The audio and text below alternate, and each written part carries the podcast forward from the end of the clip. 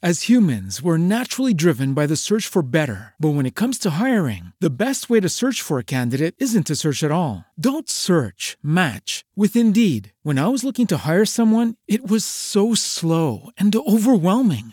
I wish I had used Indeed. If you need to hire, you need Indeed. Indeed is your matching and hiring platform with over 350 million global monthly visitors, according to Indeed data, and a matching engine that helps you find quality candidates fast. Ditch the busy work. Use Indeed for scheduling, screening, and messaging so you can connect with candidates faster. And Indeed doesn't just help you hire faster. 93% of employers agree Indeed delivers the highest quality matches compared to other job sites, according to a recent Indeed survey. And listeners of this show will get a $75 sponsored job credit to get your jobs more visibility at Indeed.com slash podcast. That's Indeed.com slash podcast. Terms and conditions apply.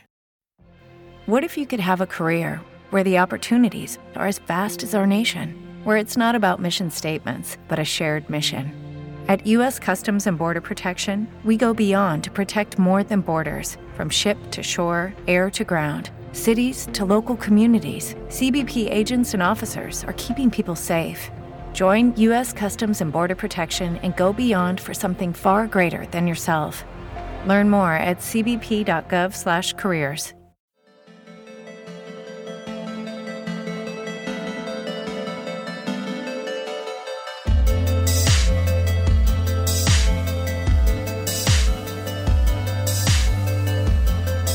Good morning, friends. You're tuned in to episode 100 of Gamer Heroes, the weekly show where this week we don't talk about anything happening in games today.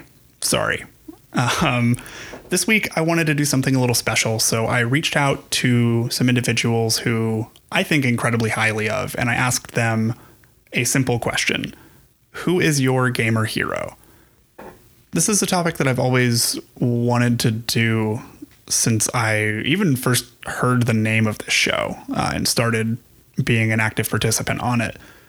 Uh, I think it's always important that you, at the very least, give a shout out to the people who inspire you or the people who you just appreciate what they do. And A, that's super true for everybody on this list. Everyone for the rest of the episode that you will hear um, are just really, truly incredible. They do some wonderful work in games and they're they just have been bright positive influences in my life whether or not they even know it. Um yeah so the the parameters for this question were just somebody that inspires you in games or somebody in the industry that like makes you feel like you should do better or inspires you to do better or just even somebody in your personal life that maybe it's somebody you grew up with or a friend you used to have that you your life was like positively changed just through some sort of memory with them with games. It I left it pretty open ended for a reason because I just wanted to see what people's kind of I, I always I'm always interested to know kind of where people came from, especially for people that I look up to. And I'm really excited for you guys to hear kind of what we have. I think all of these stories are really wonderful and I think it really just kind of highlights the importance of being appreciative to people as often as you can. Because uh, I don't know if you've been keeping up with news a lot recently, but it's been fucking rough. Um, things have been really out of hand and negative in a way that I it's really hard to deal with sometimes. And I I think that shining a light on the people who do positive things and shining a light on the people doing the good and the people who are helping is really the most important one of the most important things you can do. I could keep talking about how wonderful and great I think all of these people are, but I feel like it'd be more interesting to just let them speak for themselves and talk about the people that inspire them. So let's go ahead and get rolling right on into that.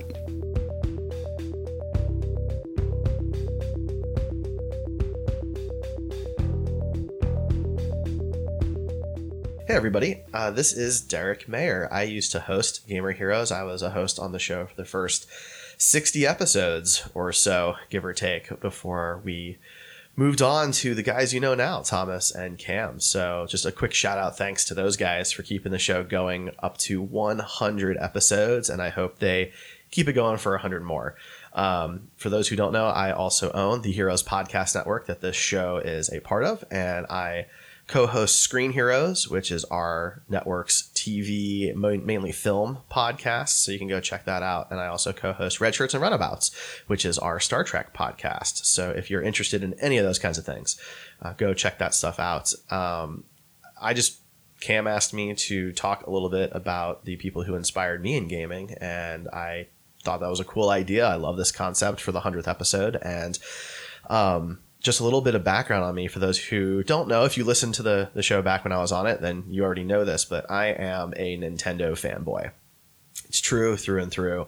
I started on Nintendo. And my first non Nintendo console was actually the Xbox when it first came out. So by then I had already had, you know, an NES, an SNES, a 64, multiple Game Boys, the OG, the Pocket, the Color. Um, and so I was a Nintendo guy. And while today, of course, I, you know, I play Xbox games, I have an Xbox One, I have a PS4, I have a PC, of course, and I, I play everything. Nintendo's always been the catalyst for my gaming background. It really has. And, um, you know, there's some professional people that I'm going to talk about here in just a minute, but on a personal level, um, the you know the person that really got me into to gaming from the beginning was uh, was my dad. Um, he got me a Super Nintendo when it first came out. I got my NES a little bit later. He got me a Super Nintendo when it first came out, and of course, back then it was bundled with Super Mario World. We played a, a ton of that, but um, one game that he and I played together like all the time was uh, Turtles in Time, which is the the Ninja Turtles four game, Turtles in Time for the Super Nintendo, and uh, we played it all the time because it was a co op game, right? You you were on a team together, and we would you know take turns deciding which graphics we were going to use, right? Because there were two different versions there, and uh, we'd have our own controller set up and um, I was usually Michelangelo and he was Donatello, and that way we could get the high hit and the long hit, and it was great. And um, that's that's some of like my earliest my earliest memories are are playing that game with him. Or uh, the the second to that would just be my older brother Wes and Street Fighter, Super Street Fighter Two. Um, that was those were the two games that I played with people, and that's what got me into gaming. And I don't know that I'd be as into it today if it wasn't for what I did playing with those guys. You know, um, that's just the truth. But um, the three people that really I think have shaped my concept of gaming in the 21st century are probably the three largest names in Nintendo, at least here in the United States. And of course, that's uh, Satoru Iwata, Reggie Fils-Aimé, and Shigeru Miyamoto. And um, you know, Iwata, unfortunately, you know, he passed away in 2015 at the age of 55, which is really sad. But he was the president of Nintendo for 13 years um, and brought us the Wii and brought us um, the Wii U and nearly brought us the Switch. And I know he was a part of the Switch project and basically shaped casual and modern gaming. There are people who never have played anything other than a Nintendo game, and it's because of of him and what he did with Nintendo, making Nintendo really appeal to everybody. Anybody could game if you listen to Nintendo's message. Um, Miyamoto, of course, is one of the greatest of all time. I mean, this man is responsible for Mario and my personal favorite, Star Fox, Donkey Kong, uh, you know, Zelda, and just so many franchises that are the first party Nintendo titles that people think of when they think of video games. Um, you know, he's the man behind Super Mario Odyssey and Breath of the Wild, which are two of Nintendo's greatest games of all times, if not two of the greatest games of all time in the modern era for sure. Um, and then, of course, you have Reggie, who uh, he retired recently this past year, but was the president of Nintendo of America. And I mean, this is a guy who brought a unique personality and sense of flair and fun to the video game world. One of the things that inspires me about Nintendo is their sense of fun and the fact that they're not stuffy, stuck up corporate people, right? You get a lot of that from Microsoft and from Sony, and those are massive technology technology companies. And Nintendo's always been super weird and quirky and strange and off the cuff sounding, and they do the weirdest stuff. I mean, they do. Just watch any Nintendo Direct, watch any Nintendo presentation, watch the reveal of the Switch, for example, and it's always going to be strange and off the wall and something that you probably never thought of before. And you know, there might be an easy way to market a console or a game, and there might be a simple solution to the next gen. Just up the RAM and up the CPU and, and you know just push the graphics and the GPU even farther. Or you could be Nintendo and be like, well, you know what, we're gonna come up with uh, HD Rumble, and you're gonna hear like little marbles roll back and forth in your Joy-Con, and we're gonna call it a Joy-Con, and um, you know we have Amiibo, and Amiibo is plural and singular, and you know the Wii and the Wii U, and they're actually different consoles, but we're not really gonna you know handle that as as you would say a PlayStation. Um, but these guys have shaped what video gaming is for me, and I wouldn't be the gamer I am today without them. I of course play all the big franchises. You know, I'm a Halo guy, I'm a Gears guy, I play Fallout, and I play uh, Wolfenstein and Doom. But Mario first. I'm always a Nintendo first kind of guy. I'm always looking for that next Mario game, that next Zelda game, Mario Kart. If they can ever bring you know Star Fox back, that would that would be great too. But those are the guys. Those guys have shaped my adult life as far as gaming is concerned, and um, you know, two of the three have, have moved on for obviously very different reasons, but uh, you know, Miyamoto, of course, is still there, holding strong, and I it feels like they've at least passed on their knowledge and their their core values to the next generation of of Nintendo people. So, anyway, I um, I'm looking forward to hearing what everybody else has to say about who inspires them in gaming. I think there's going to be some cool stories, and I love this idea. So I look forward to listening to it, and I hope you guys continue to listen to the show. And if you want to talk to me about gaming, you can find me at the Star Trek Dude on Twitter. So come talk to me because yes, I am a Trekkie, and that's that. Thanks, guys.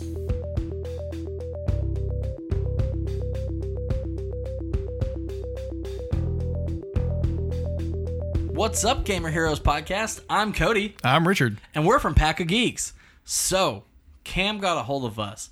Happy 100th episode, guys. You guys are killing it. You're running such a fantastic show, and we're so happy to be able to be a part of this episode.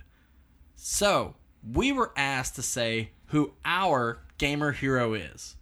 But before we get to who our number one gamer hero is, we didn't want to forget about the people from our past and our present that inspire us to be better every day. I'll start with me. So, back in the day, I would say 100% it was Kevin Rose, Morgan Webb, and DJ Wheat. They helped inspire me to be who I was then. They wanted me to get into this industry. But then the people that pushed that further along for me were Greg Miller and Colin Moriarty. Reading their articles every day at IGN gave me more of a purpose to want to do gaming media for a living, or at least as something I'd love to do. What about you? Yeah, I'd have to start with X Play with their reviews. Uh, like critiquing games in general uh, is always well, critiquing stuff in general has always been a thing for me. I always like uh, critics for movies, games that just really was the easiest thing for me because it's just like I play games all the time, so critiquing and reviewing games would just be better. And like I just loved the format that they had where they spliced the reviews with like comedy sketches or just like random stuff spread out. So it like broke the show up into different segments and I love that. And Adam Sessler and Morgan Webb are a hell of a duo. No, yeah, best one of the best duos I think. Who else do you got? Uh, later later on it was like the inside gaming guys with like their coverage of news, basically just like showing how to be a host and like I don't know, try uh, showing how to like be good at like your job. I can respect that because Bruce lives and never forget that. True. But with all of that being said, we were told to choose one gamer hero, and we knew immediately when we were asked who this gamer hero was to us. Um, and just for some of you to know, that gamer hero is the Gatorade drinking, the Pug Puppy loving, the gaining followers faster than Big Draco can sell consoles on Amazon, the White Claw man himself, Snow Bike Mike. Hashtag White Claw Summer 2019. You damn right. So, for those of you that don't know Mike, you need to. you just That's you need, the- you need the simplest find his put it. channel. He's got a YouTube, Twitch, Hey, twitch.tv Twitter. slash snowbike Mike. Yeah, Um, hypest is- guy in the game. yeah, 100%. He, Mike, if you're listening to this, buddy, thank you for everything that you've done for us because it's made us better people, and it's made us better in general. It doesn't matter as people, as in media, anything. You've helped shape who we are. Now, for those of you that don't know Mike, once again, you should. uh, not just because we think he's great, but because He's of just he's just a great guy. yeah, Like he's fantastic. 100% one of the nicest human beings that you could ever meet. he's the I would say he's like the perfect example of what a content creator should be. Yes. And what people should inspire ex, ex, aspire. Sorry, I can't talk. I would say aspire to be and Yeah. expect a content creator to be. yes. He is absolutely fantastic. Um, not only does he bring the hype everywhere he goes, he brings the best positivity, the nicest things to say, and when he's giving you criticism, he's giving it to you in the best possible way that he can. And I think everybody should do that. Um, for those of you that don't have the pleasure of knowing Mike or being able to call Mike a friend or an acquaintance, you can. And that's the beautiful thing. You can 100% talk to him, he will listen. You can meet him, and he will 100% be happy with you. It's fantastic. He, when I first met him, it was 20, 2018 at Yeah, last RTX last year. And it was one of the nicest moments possible. Especially went- like having heard like seeing him in the kind of funny like he was on Games Daily, I think, at that point. Mm-hmm. He was. He did the Greg Miller Industries takeover thing. yes. And then like meeting him for the first time, I was just like I in my head was like he's already a celebrity Yeah. to me or like someone like that. And then he was just like the nicest guy. So to go with that, I actually just had a conversation with one of all of our mutual friends, and I literally just said it's hilarious that there were people that this past year in 2019 at RTX Mm-hmm. that when we were talking to Mike or texting back and forth, they were like, "Oh my god, you know, I'm too even scared to talk to him," and I was like, Yeah. "Don't. Yeah. Why are you scared to talk to him?" He is 100% going to be ecstatic that you came to talk to him. Yeah. He is going to be so happy that you're a fan or that you're so happy that he's moved you in some way. And I was like, never feel down about talking to him and never feel like he wouldn't want to talk to you. Yeah. Because no matter what you think, he cares about you. And he'll know your name in that chat. He'll have seen your name somewhere and he will remember you. That is the man that Mike is. And so to go with that, like when we first met him in 2018, we went to a meetup for like it was a kind of funny slash Snow Bike Mike meetup thing, and of course Mike was there, and he made everybody just feel welcomed, and we all got to have a nice group picture together, and then afterwards Mike was like, "Y'all, let's all go back to the show floor and hang out and have fun," and we did, and to our pleasure, we got to have a wonderful interview with him. That was super awesome, and it was one of those beautiful things that an interview sparked such a beautiful friendship between all of us. And going to RTX 2019, it was one of those beautiful things that when we walked in the door, we saw familiar faces that we knew, some of our friends, some of our colleagues, and got to like hang out and hang. And I felt someone come up behind me, give me this huge hug. And I, when I turned around and saw that it was Mike, I was just like, man, it was one of the most calming moments because it was like, bro. Yeah. And like just giving him a hug, him being like, How are you, man? We need to have a conversation. We need to talk. What are you guys doing today? What's your plan for tomorrow? It was just one of those things I was like, Man, it's so wonderful that he actually cares about everybody that's here. No, no. And he he knows what company you run. He knows who you work for. He knows what you do because he remembers it. And he wants to be there for you no matter what you do. Yeah. No, yeah. Just because like his positivity is just like contagious. It is. Like like I think it was like Saturday I was feeling kind of low energy just because of being in public all the time. Yeah. And just like being around Mike, I was just like, all right, this is I can do this.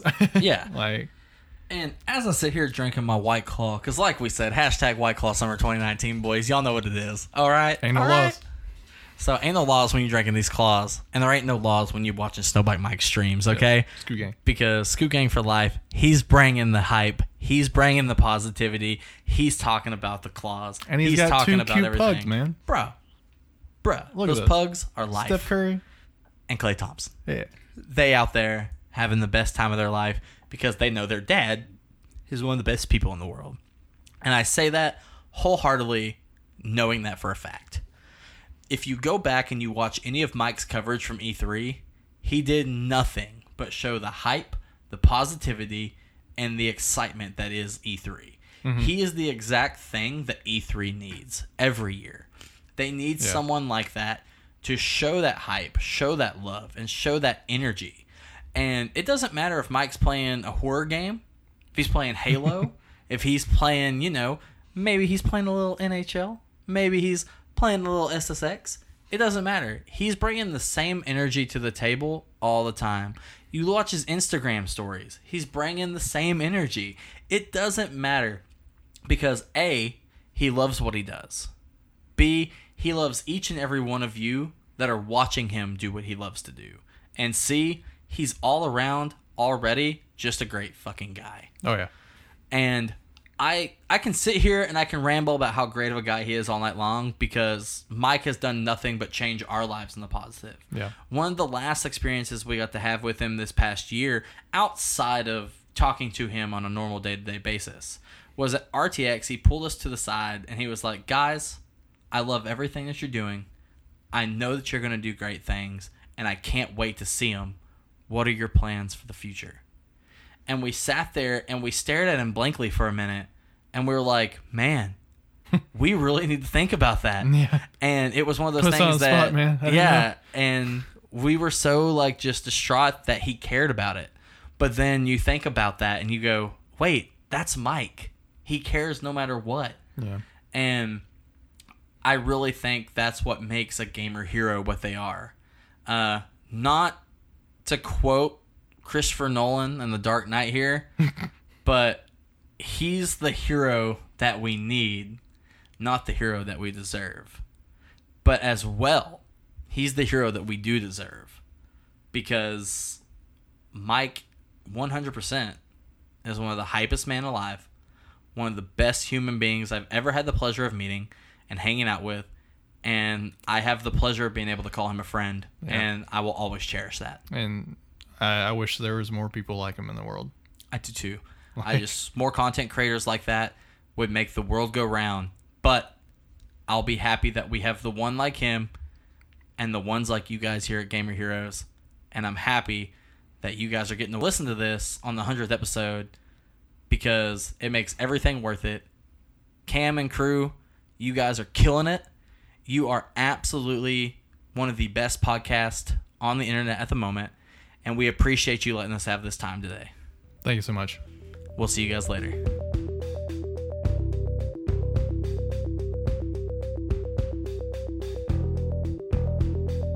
Hey, Gamer Hero listeners, this is Jordan from Pocketoid, your handheld and obscure video game podcast. With me, as always, is my co host, Addison. and we just want to say congrats to Gamer Heroes on 100 episodes. That is an awesome landmark, takes a lot of work and dedication to get there. And so we want to say congrats to you guys. We were asked by Cam, who listens to our show and is a hashtag Yeah. friend of the pod, to give our All around good guy. Gamer Heroes. And uh, I think we want to do one together because we both kind of have the same person. Yeah. So we wanted to talk about our good friend Chad Concelmo, who is Yes. one of the main influences and reasons why we started Pocketoid. Yeah. And we not too long ago ourselves hit our hundredth episode and Mm-hmm. we wouldn't be here without him. And he's his big influence on us was doing Retro Force Go. Yeah. Which was a podcast that ran for hundred episodes. Yep. Each episode would focus on different retro games, and uh, you know it was coming out uh, around the time that the Wii Virtual Console was the biggest thing out there. and Chad would review each like virtual console release, Yeah. which was really fun. yeah, But, like, back when there there was only you know a few games that would come out Yes. digitally a week. and like Chad, like he just has this this aura about him that is just so incredibly positive, so incredibly wholesome.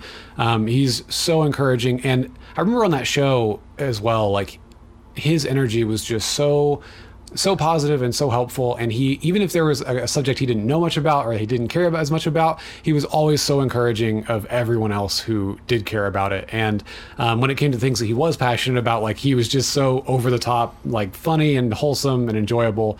Uh, and that show is also completely listenable today. Oh, You can absolutely. go back and listen Yeah. to Retro Force Yeah. Go like now. Um, and Chad did a lot of awesome work within like the Destructoid community as well. He had a lot of awesome write ups on retro video games and retro video game music. And uh, did like a lot of really interesting articles too that Yeah. I've seen like other people like do years later. Like Yes. I'm not saying that they tried to rip him off or anything, No. just that they weren't aware of it. But like one of my favorite things that he ever did was they went and like asked a psychic like all these like E3 prediction I forgot about questions. and like that was such a like fun and like creative just goofy thing Yeah. um that only Chad at that time would have come up with And I remember it really stuck out to me because, especially back then, this is around 2007 or 8 or so. Yeah. And I remember back then, like, it would always stick out to me how different Chad's voice was from other voices in the game industry and especially in the games media back then. Um, because he was, once again, so positive, And he t- it's like he took his job so seriously, but he took it seriously out of like a, this is so fun and everyone needs to know about it kind of way, as opposed to like, like not a place of insecurity like i want people to take this seriously but a place of like i'm so secure in my love of video games and the types of video games that i love that i can encourage other people and like what they love and that's an energy that he just continues to carry Yeah.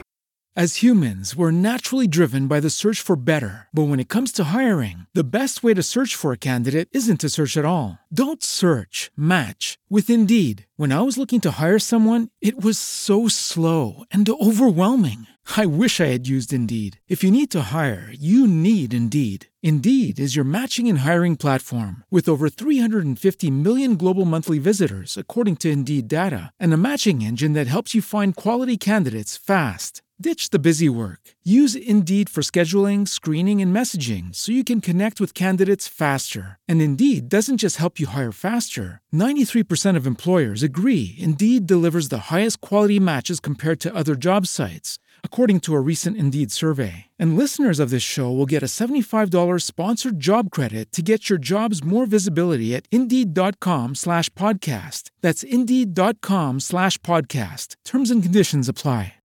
Lucky Land Casino asking people what's the weirdest place you've gotten lucky? Lucky? In line at the deli, I guess? Aha, in my dentist's office. More than once, actually. Do I have to say? Yes, you do. In the car before my kids' PTA meeting. Really? Yes. Excuse me, what's the weirdest place you've gotten lucky? I never win and tell. Well, there you have it. You can get lucky anywhere playing at LuckyLandSlots.com. Play for free right now. Are you feeling lucky? No purchase necessary. Void where prohibited by law. 18 plus. Terms and conditions apply. See website for details. even today like yeah i've never had anything less than like a 100% positive uplifting uh interaction with chad yeah and he, now he's the senior pr director for nintendo which Yeah. is amazing Yeah. and continues to do great work there and yeah I, yeah he absolutely 100% has earned that position and i'm Yep. you know we are super happy for him that he's able to to do this work that he you know so is so clearly passionate about and it's very inspiring Yeah, and also, you know, I just want to say that uh, for me, Retro Force Go was the first podcast I ever listened to. So like that, and he was you know one of the first people I ever heard on it, and I think he was the first gay man in like games media that was ever like an influential li- like voice in my life. You know, as opposed to like most people back then working that I would listen to was up exactly straight male yeah straight Yeah. dude like you know and just and also was you know kind of edgy or kind of you know the- Yeah. your typical like the angry video game nerd type Yeah, stuff on youtube back then yeah, yeah. and like and and chad just like in an era of edginess he just he kind of cuts through with just this unrelenting positivity that is Yeah. awesome You'd have podcasts, you know, other podcasts around. Not that there's anything wrong with this, but No, that, no. where they would be like, "Oh, we're gonna talk about how all the blood does a big blood time," or like here's then- this here's these video games that we hate and that are terrible like there was a lot of that back then too and then Chad would be like, "Hey, welcome to Retro Force Go. I'm gonna do a uh, top ten Muppets today, and also here's some my thoughts on Ecco the Dolphin." yep and like and also he I, I, I mean his catchphrase was like that's amazing because Yeah. because that's literally how he like everything he talks about and everything that everyone else talks about he he always made it a point to drive home how amazing and like how and make them feel validated for the things that they love and like Yeah. i just think that's a great energy to carry forward in whatever you do so Yeah, absolutely. And we were blessed to on our hundredth episode to do a Retro Force Go reunion. Yep. And it was incredible um, because of Chad's position at Nintendo.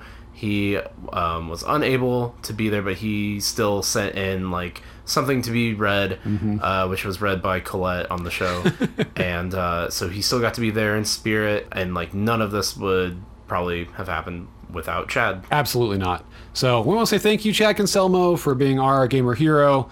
Thank you for the work that you continue to do. And we want to say thank you to Cam for the opportunity to uh, be on the podcast. And uh, thank you for, I don't know, advancing games in a cool way that makes people feel uplifted and You know, Cam, encouraging. Yeah. Cam's a lot like is very similar to Chad always a lot of ways because Cam is always very passionate and yes, very wholesome about the things that he loves, and he is also doing a lot of hard work. Very positive, very uplifting person who likes to uh, signal boost people that Yes. he thinks are also doing great work. And so, Yeah. yeah, we want to say thank you to Cam, and he's doing awesome stuff. Yeah. Uh, again, congrats on 100 episodes. Yep. Congrats, guys. Once again, my name's Jordan. We're from Pocketoid. You can find us at pocketoidpodcast.com or wherever good podcasts are found. Thank you, as always, to my friend Addison for joining me. And we hope that you guys have an awesome week. Bye. Okay, love you. Bye.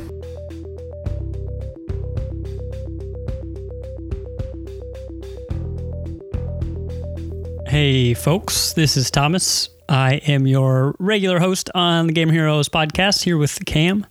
Um, Cam wanted to have a special 100th episode, and here we are talking about our Gamer Heroes, which I think is appropriate. Um, I have spoken extensively about my appreciation for Geoff Keighley, but I'm not going to talk about him here today because you can find other episodes where I've done that. Um, instead, I actually want to talk about uh, my friend growing up. Uh, his name was Adam. He's the guy I was introduced to so many games with uh, when I was anywhere. Well, he's my best friend up until uh, middle school ish. Um, I'm not going to say his last name because I have not asked him if that's okay. Uh, and and in fact, we don't even really keep in touch anymore. But but we you know see each other on on uh, social media. But he was my best friend when I was little, and we played all sorts of stuff together. We played The Lion King on Sega Genesis together. That game was hard as hell. And uh, we never actually beat it when we were little, but we came back as high schoolers, like years after we had stopped being like super close. And we we told ourselves we wanted to try to beat this game. Well, we didn't. Even as adults, we had 63 lives in that game, and we couldn't figure out how to actually beat Scar. Apparently, there's like a trick to it. You can't just fight him like you fight all the other enemies in the game. Um, but for me, that represents like that journey we took represents kind of where, you know, what led me to my my gamer life right now. It's that for me, no matter how much I like a thing, I really want to share it with somebody. The Lion King is a single player game. There's no two player anything about it. All you're doing is handing the controller off uh, with each other. But uh, you know that game taught me the value of playing a game, you know, even a difficult one, enjoying it for the time you're spending with your friend, not even as much about the game, and then really enjoying handing off the controller. Like it wasn't always about you playing, but it was about sharing that experience with somebody. And uh, we played a bunch of other games as well. We played this racing game called Pen Pen that was kind of like Mario Kart with no items, uh, these cool environments on Dreamcast. Uh, we played Rogue Spear, uh, which is you know my first and really my only Rainbow Six game. Uh, we would always play that multiplayer in his basement.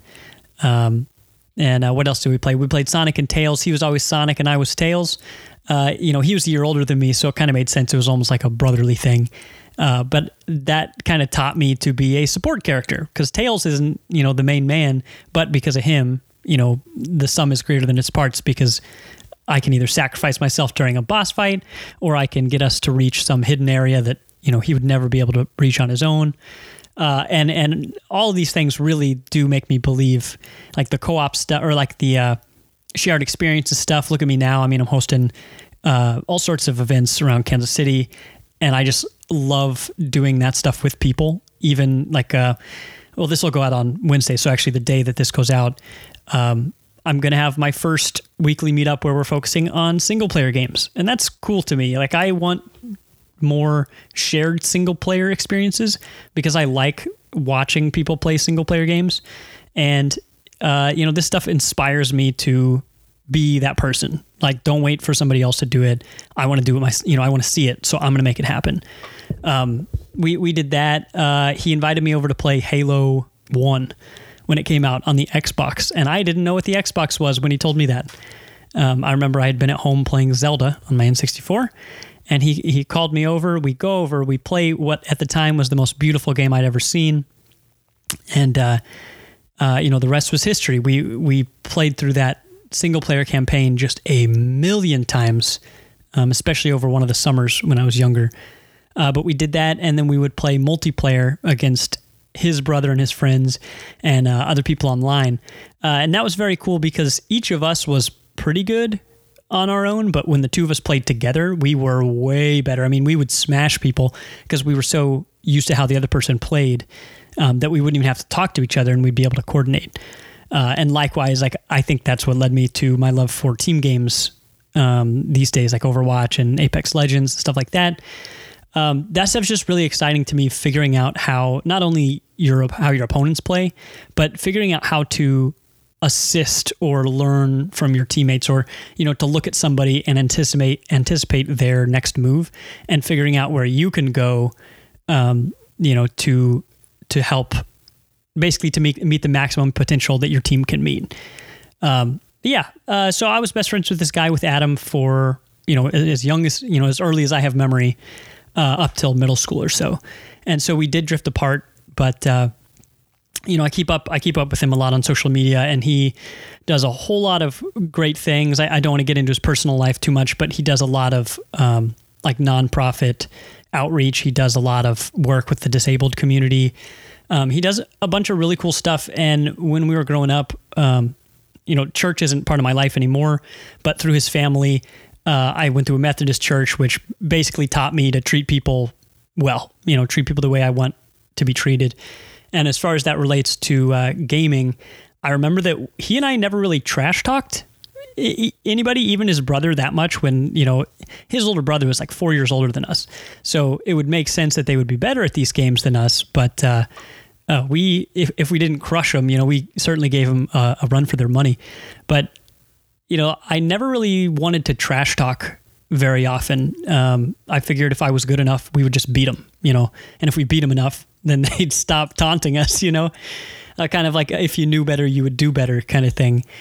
Um, but yeah, uh, I really took that stuff to heart because, uh, you know, when, when I see people just being jerks online, whether it's in a game or these days on, on Twitter or Facebook, um, that's just hard for me to relate to. Uh, like I, underst- I understand it, but I can't relate to it. It, it just doesn't feel natural for me to uh, want to lash out at somebody over a game, um, especially if I have somebody around me. Like it keeps me in check if my girlfriend's around, because you know it is embarrassing to scream at someone over a microphone who you've never met and you will never meet again. Like that is an embarrassing thing to do. But it's a lot easier to keep in check when somebody's in the room to be like, okay, you know, to give you the side eye, you know, tell you to calm down. Um, but yeah, I just uh, basically learned all this stuff. Just like you know, be a decent person, even when you're gaming, even when you're behind a keyboard, even when you know you're anonymous, and you you can afford to do those things because nobody can do anything about it. Uh, but yeah, uh, so Adam was a was a great dude. Continues to be a great dude. Um, and we've kind of drifted apart. And honestly, I'm still probably not going to reach out to him because we're living our own separate lives, and that is okay. Um, but I I really like to think about how my relationship with him turned me into the uh, person I am today, and I like to think that I'm a more constructive person uh, than than a lot of the well, certainly your your traditional gamer, but. Uh, yeah, you know, I, I do a lot of gamer projects and all this stuff, and um, anytime I see him doing outreach, I mean, shoot, there was a uh, there's a tornado in Jefferson City uh, earlier this year, maybe like two months ago or so. Uh, totally took out this this uh, special needs center, like the biggest one in the state, just totally wiped it out. And uh, Adam was out on vacation, and like I, I don't even think he was in this hemisphere. And he got online. He's like, "Hey, this stuff hits real close to home to me. If you're feeling charitable, here's like here are all the reasons you should care. Here's a, a link to donate, and here's somewhere else that you can share if you don't have money to donate. And you know, seeing him share that stuff while he was totally on the other side of the planet um, is inspiring to me. And I know that obviously isn't anything directly to do with video games, but I see that passion and that um, just the the power that he instills in in others, and I want to try to do that because he's just a regular dude who really believes like he, he believes in his convictions.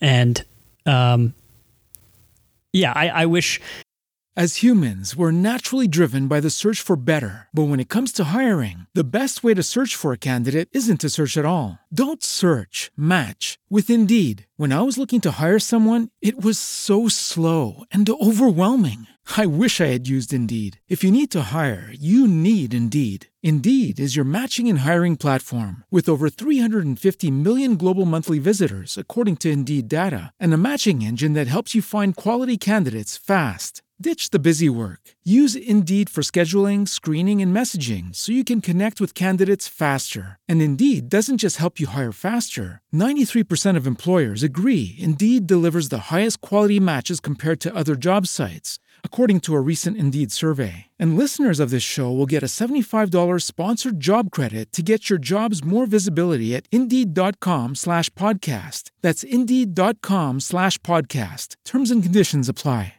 Hey guys, it is Ryan. I'm not sure if you know this about me, but I'm a bit of a fun fanatic when I can. I like to work, but I like fun too. It's a thing. And now the truth is out there. I can tell you about my favorite place to have fun Chumba Casino. They have hundreds of social casino style games to choose from, with new games released each week. You can play for free anytime, anywhere. And each day brings a new chance to collect daily bonuses. So join me in the fun. Sign up now at chumbacasino.com. No purchase necessary. VGW Group. Void were prohibited by law. See terms and conditions. 18 plus. I wish I could do more of what he's doing, um, but also I wish I could see more of that in the world around me. Um, so, uh, like one of his philosophies that he, he'll, you know, mention. He, he's not. Uh, he, he's very humble, uh, but every once in a while he'll he'll basically say that um, it's it's not always about crushing the evil in the world, but it's about uplifting the good, and I really like that. Um, I think that that's something that we could all learn from. So, yeah, uh, that's my hero, my best friend growing up when I was little, and I hope that I can uh, inspire other people the way that he inspires me.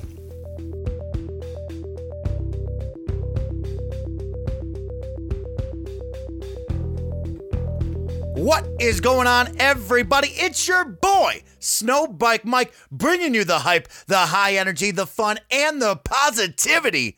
I was asked to join this show today to answer one simple question Who is my gaming hero? And I said to myself, Who is my gaming hero? Who makes me proud to be a gamer? Who do I believe in? Who do I want to follow? Who is that person that I look up to in the gaming world and say, you know what? That's a gamer, and that person makes me want to be a gamer. Well, that answer for me is simple. That person is Greg Miller. You're probably asking yourself, Snow Bike Mike, why Greg Miller? Well, a couple words come to mind. He's intelligent. He's passionate. He's strong. He's friendly. He's selfless. He's encouraging. And best of all, he was the trending gamer of 2015. So shouldn't he be everybody's gaming hero? It's a simple answer. But I'll get into it right now. Of course, I found Greg Miller back in my college days when I was just a young lad looking for a dope pod to step to as I was walking to and from the college dormitory over to class. And I stumbled upon a podcast from IGN called Podcast Beyond. And each and every week I would tune in and I would say to myself, man, this guy, Greg Miller, is so charismatic. He's so fun. He's so entertaining. And best of all, he's so intelligent about the gaming world. And man, this guy makes me want to be a gamer. This guy makes it sound like being a gamer is truly the best thing on the planet because his passion for the video game industry was unmatched. And each and every week, I'd listen to that podcast. I'd become a little bit smarter. I'd learn a little bit more about the gaming industry. And most of all, I would have fun saying to myself, man, these are conversations, these are feelings that I have towards video games. And I wish I had a friend group that I could go out and talk to about all these subjects, all these topics, like Greg Miller and his pals are doing right now over at IGN. And back in 2015, Greg Miller bet on himself. And that's why he's one of my gaming heroes. He went out there and said, hey, I know a good couple of friends, and we're going to bet on ourselves. We are going to leave a stable, safe job with a 401k, health insurance benefits. I mean, Greg Miller just fought off cancer, and he said to himself, I'm going to dump health insurance? What is the man crazy? No. He believed in himself. He knew there was something bigger than him, and him and his friends went out there and created a content creation group called Kinda Funny. Were they going to succeed? Were they going to fail? We didn't know at 2015. I knew one thing as a viewer and supporter of Greg Miller, as somebody that looked up to him and his friend group he was taking with him. I said, you know what? I believe in them, and I want to check out the content they create. And Kinda Funny started off, and they created some of the best podcasts, some of the great greatest daily content that you could ask for from a gaming world. Greg Miller made you believe that it was awesome to be a gamer. He made you believe that being a gamer could allow you to achieve your dreams and more because there he was, standing up at the top with all of his friends, working hard, tireless hours to become the best that they could in the content creation world. And here we are in 2019, and that company is still alive to date. That com- company is still growing, and they have fostered an incredible community of best friends, is what they call each other, of people and supporters out there that love Greg Miller and the Kinda Funny crew. They say to themselves, you know what? Let's be positive. Let's encourage one another. Let's see both sides of the stories. Let's make the right answers and the educated answers, but let's also have an open and kind conversation. Let's not be down on each other. Let's not go dogpile somebody else. No, Let's be positive and let's be friends here because that's what the best friend moniker is. And I believed that. I was passionate about Greg Miller and his friends from Kinda Funny's message. I felt so strongly about what they encouraged. And I said, you know what? I'm going to go out there and I'm always going to support this team. And I'll tell you what, Greg Miller is so selfless. When he won Trending Gamer of the Year 2015, he didn't make it about himself. He didn't make it about his 1 million followers on Twitter. No, he made it about his team over at Kinda Funny, who put in the work, who gave up all their time and their efforts to make this company great. He said, you know what? Being a gamer isn't about us on the opposite side of the screen enjoying countless hours of all these incredible video games, this art, this medium that we all love. No, it's about the people on the other side who create these video games, these pieces of art that we enjoy so tirelessly. We need to give them the love and the respect. And he went down the list. He said, You know what? I just beat Tomb Raider. And all of these people that created this game truly are the reason why I'm Trending Gamer 2015, are the reason why we have this gigantic award show. And these are the people that should be recognized. And he went down the list. He started naming off a random VX artists. He didn't even know who they were. They didn't know who he was, but he knew they were a name on the screen that went out there and created a video game that he loved. He knew that those people went out there and gave up their time, sacrificed their lives to create something we all love. And he made me believe, saying, Gosh, I know that there's other people out there creating the medium that I love that I should appreciate, that I should say, Hey, thank you for doing what you do. Thank you for creating this video game that I love and so many other people love. Don't listen to the hate. Don't listen to the negativity because we're best friends and we want to let you know how incredible your work is. And when I say best friends, I mean Greg Miller is the friendliest man that I've ever met. Greg Miller will shake your hand. He'll give you a bear hug. He'll look you dead in the eyes and let you know how appreciative he is of just you being a supporter of him and his team and his dream of being the number one content creator, being a gamer in general. And he always is so selfless with his time. He'll sit there, he'll talk with any best friend, he'll listen to their questions, comments, and concerns. He'll make them feel valued and appreciative. And I'm just so in awe of Greg Miller's friendliness. And he's so encouraging as well. Me, I can speak firsthand of how encouraging and empowering Greg Miller is. I'm somebody who believed in Greg Miller and the Kinda Funny mantra and I'm somebody who believed in Greg Miller and the Kinda Funny crew. I'm somebody who went out there, put myself out there, and said, Greg, I want to do this. I want to become the next Greg Miller, but I want to be better. And I want to learn from you, but I want to take the throne. And he said, Snow Bike Mike, just like I tell all the best friends out there, I'll empower you, I'll encourage you to the day that I'm gone, and we'll get you up there. And here I am, living proof that Greg Miller will believe in anybody, will empower anybody. He takes people with small voices, small communities, small audiences, and puts them up on the largest stage that they could ever ask for in front of thousands, billions, millions, anything that you could ask for. And he encourages you to go out there and be the best, like he's done for me and countless other small content creators. And I wouldn't be where I am without Greg Miller, his selflessness, and that whole team at Kinda Funny for encouraging and believing in me. They let me come down and host Kinda Funny games daily. They let me come down and host Kinda Funny prom. They let me come up to PAX West and go host a panel with Greg Miller and Shoutcast, which is one of my dreams in the gaming world. Greg Miller is the man. Greg Miller is my hero. Greg Miller is my friend and Greg Miller will always be my gaming hero. So thank you, Greg, for being incredible. Thank you to you and your team down at Kinda Funny for bringing a message that I can believe in, that others can believe in, and we can rally behind. Thank you, Cam, for having me on this show and for allowing me to answer who my gaming hero is. It's your boy, Snow Bike Mike, saying and answering the simple question Who's my gaming hero? Greg Miller trending gamer of 2015, Kinda Funny crew member, an overall incredible human being.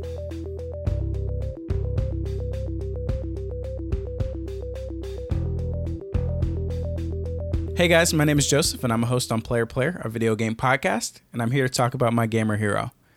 Now, when Cam hit me up, I thought about his question a lot. Who is my gamer hero? Let me think. Okay, I got it. Is it Tom Taylor, aka T Squared, the competitive Halo legend that stoked my flames of excitement for one of my favorite gaming franchises of all time? Not quite, but shout out to that guy.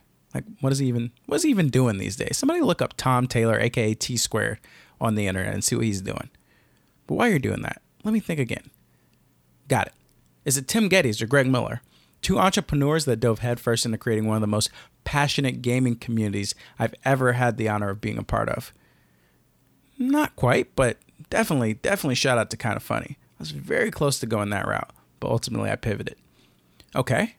Is it Bernie Burns, Ken Levine, Reggie Fils-Aimé, Larry Hryb, Cory Barlog? All of these people contributed to my gaming identity, but in the end, it didn't make sense for me to call any one of these guys my gamer hero. Ultimately, I figured it out. My gamer hero is my mom, but not because she taught me everything I know about games or anything. Quite the opposite, actually. She doesn't play video games at all. Shocker there. My mom is my gamer hero because she always supported and enabled me to spend time enjoying a hobby I love. Now, I've prepared a couple anecdotes for you, just just some off the cuff, uh, ad libbing anecdotes, and you guys will. I'm sure you guys will understand why she's my gamer hero at the end of this. So, first and foremost, the the earliest, some of the earliest memories I have of video games is going to Blockbuster on a Saturday or Friday night, picking up a game and having that bad boy for seven days before I had to return in that little that little library slot thing that Blockbuster had. So, you know, shout out to my mom because obviously I didn't own a Blockbuster card. I don't know what age you needed to get those things, but I was not that age. Um, I was able to play Flintstones bowling, you know, on my PlayStation.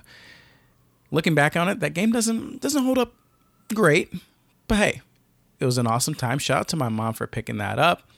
I remember one time when I was in the third grade, I had a birthday party at school, and my mom surprised me with an Xbox. And dang, I feel bad for anybody that was in my third grade class because hey, your your friend pulls up, uh, throws a party. First of all, you guys are getting fed, so I guess you shouldn't be that mad. But your friend pulls up and his mom buys him an Xbox. I'd be jealous.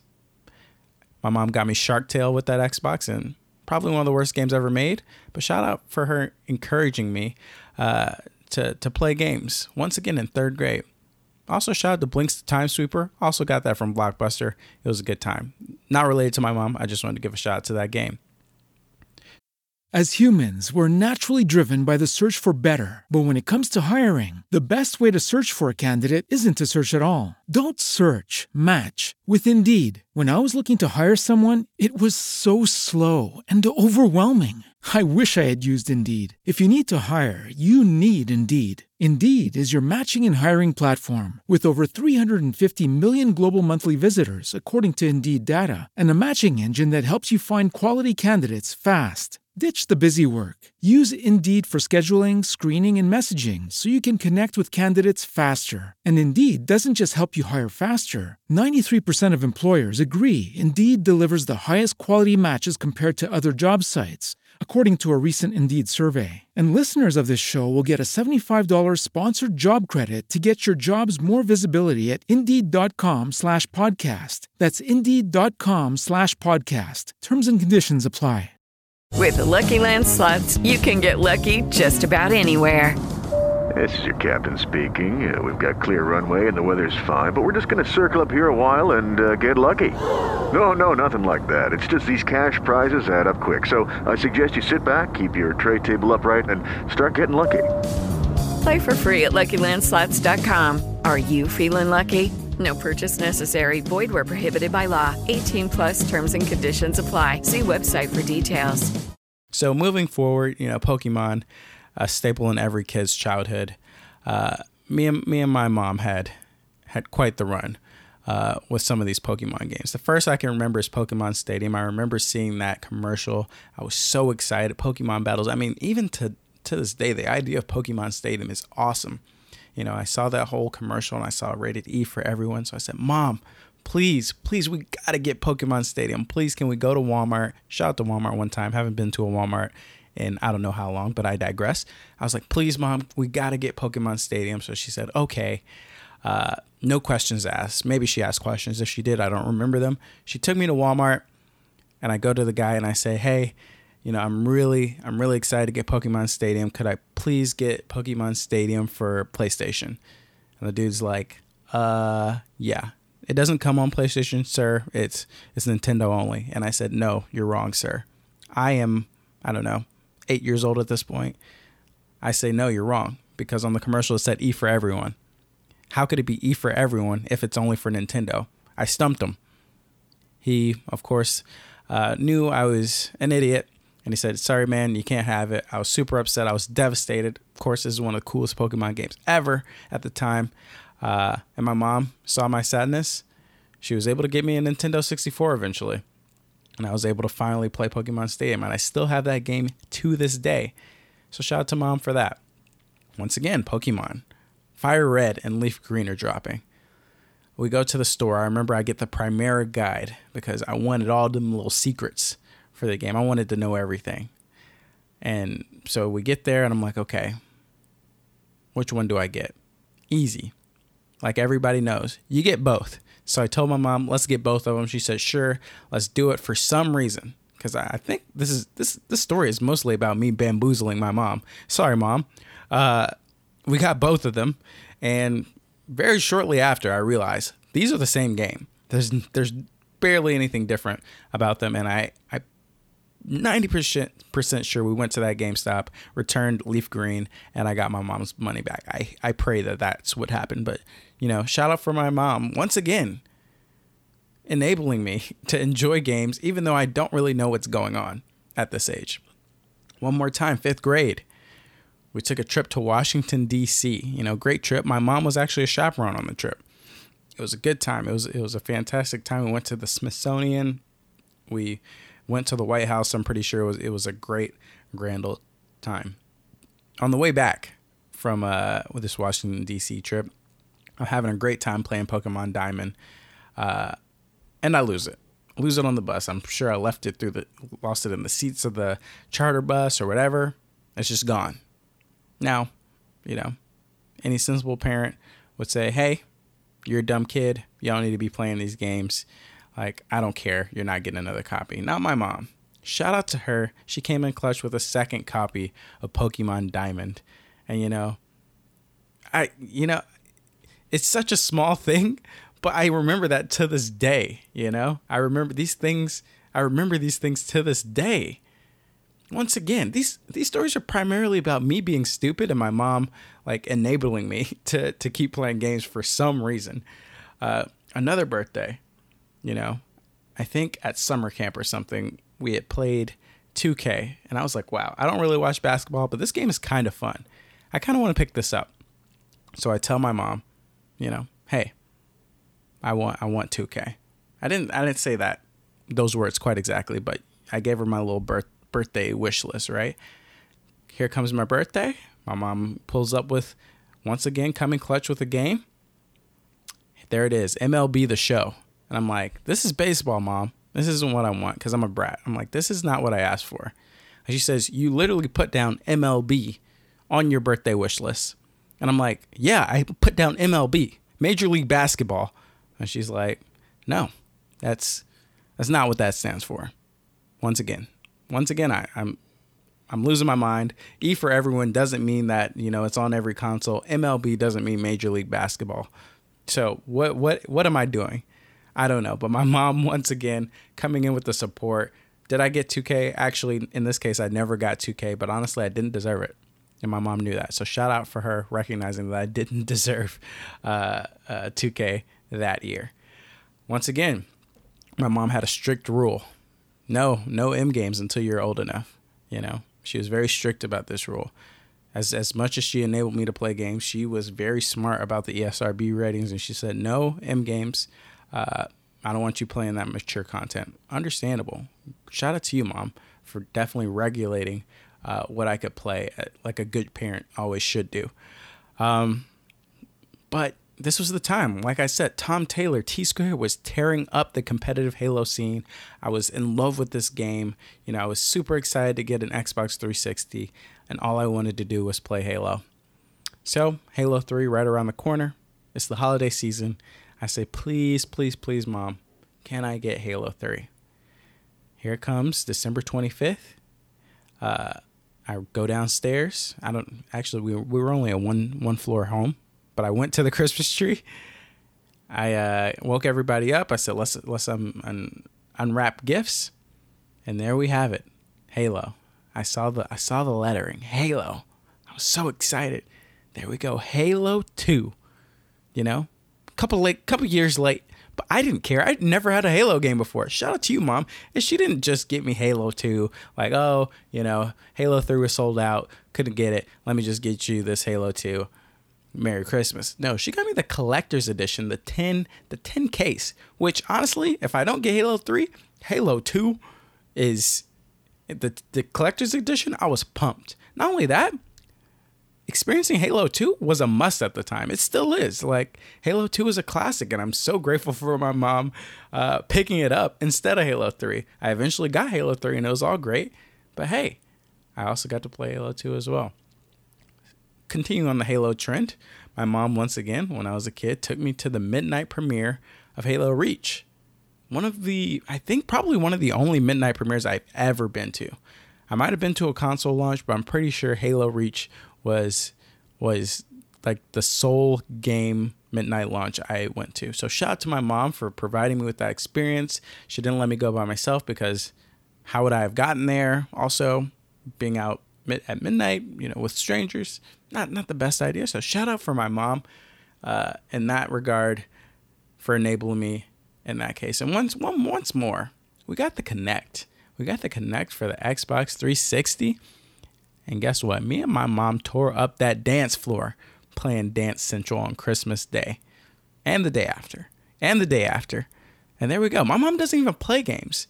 Don't don't mention Wii Sports because you know she picked up the sticks on that one and had to show somebody a little son son. You know what I'm saying? Did she beat me? Maybe. We're not here to talk about that. We're here to talk about why my mom is my gamer hero. And if you guys haven't noticed a trend here, like growing up, you know, with video games being my passion, like me being stupid, me not understanding the industry, the ESRB ratings, Major League Basketball, with me not understanding any of these, you know, me being stupid. Sure, I was spoiled. People can say I was spoiled. That was, you know, and I'm very fortunate to be in the position I was in. But shout out to my mom being a single mom. Like, gaming is not a cheap hobby, but time and time again, she went out of her way to support me uh, and and encourage me to enjoy gaming and enjoy that hobby. And that's why I'm here today. So at at the end of all of this, The moral of the story is without her continued support during my childhood, I don't believe my passion would be as strong as it is today. It's so important to encourage kids to spend time with things they're passionate about and give them the chance to eventually turn that passion into something tangible. So, shout out to you, Mom. You're my gamer hero because even though you say Pokemans, you are the reason I'm deeply entrenched in the video game community today. Thank you guys for your time. Thank you guys for listening to me. Like I said, my name is Joseph, and I'm a host on the Player Player, a video game podcast. Podcast? and uh, yeah, hopefully I'll come back on this show again. Thanks.